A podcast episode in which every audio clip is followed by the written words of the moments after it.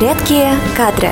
Всем привет! С вами подкаст «Редкие кадры» и Евгения. Поговорим снова о наболевшем. Большинство россиян оказались этой весной в сложной ситуации. Как же режим самоизоляции повлиял на наше настроение и какие выводы нам стоит сделать на будущее? Пожалуй, с этой темой пора завязывать, поэтому сегодня мы подведем итоги, извлечем ценные уроки и все. Дальше о новых заботах и вызовах.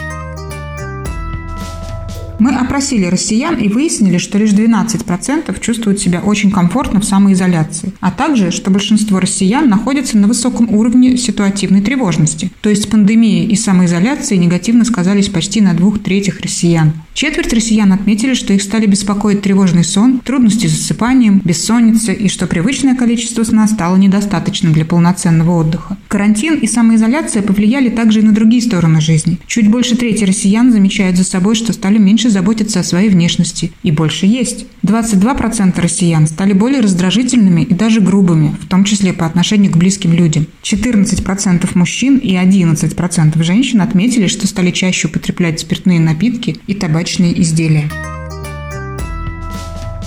Постоянный поток информации из СМИ и интернета в первую очередь негативно сказывается на настроении россиян. То, как часто россияне следят за новостями, влияет на их оценку текущей ситуации. Так, по данным исследования, не интересуются новостями намеренно лишь 10% граждан, но и смотрят на ситуацию они более позитивно и крепче спят.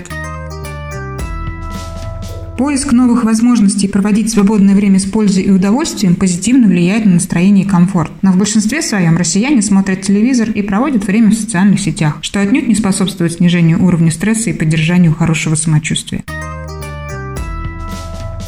Общий вывод неутешителен. Мы не умеем правильно справляться со стрессовыми ситуациями и сами отягощаем и без того нерадостную ситуацию самоизоляции. И тем, для кого она уже завершена, и тем, кто с нетерпением ждет ее окончания, мы в Рекадро советуем. Первое. Пореже смотреть и читать новости про коронавирус. Второе. Вести более активный образ жизни. Спорт, новые увлечения и хобби, как офлайн, так и онлайн, помогут взбодрить и тело, и голову. Третье. Соблюдать режим работы и отдыха, ложиться спать в одно и то же время. Есть в обозначенные временные промежутки, а не каждый час бегать к холодильнику. Придерживаться более четкого расписания и переучать к нему родных. Четвертое. Планировать жизнь после и видеть будущее.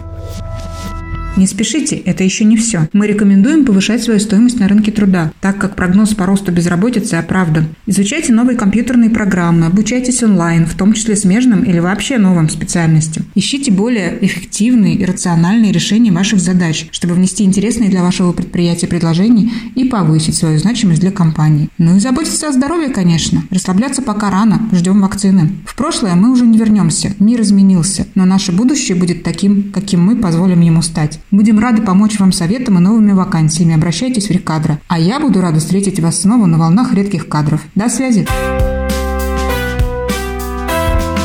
Редкие кадры.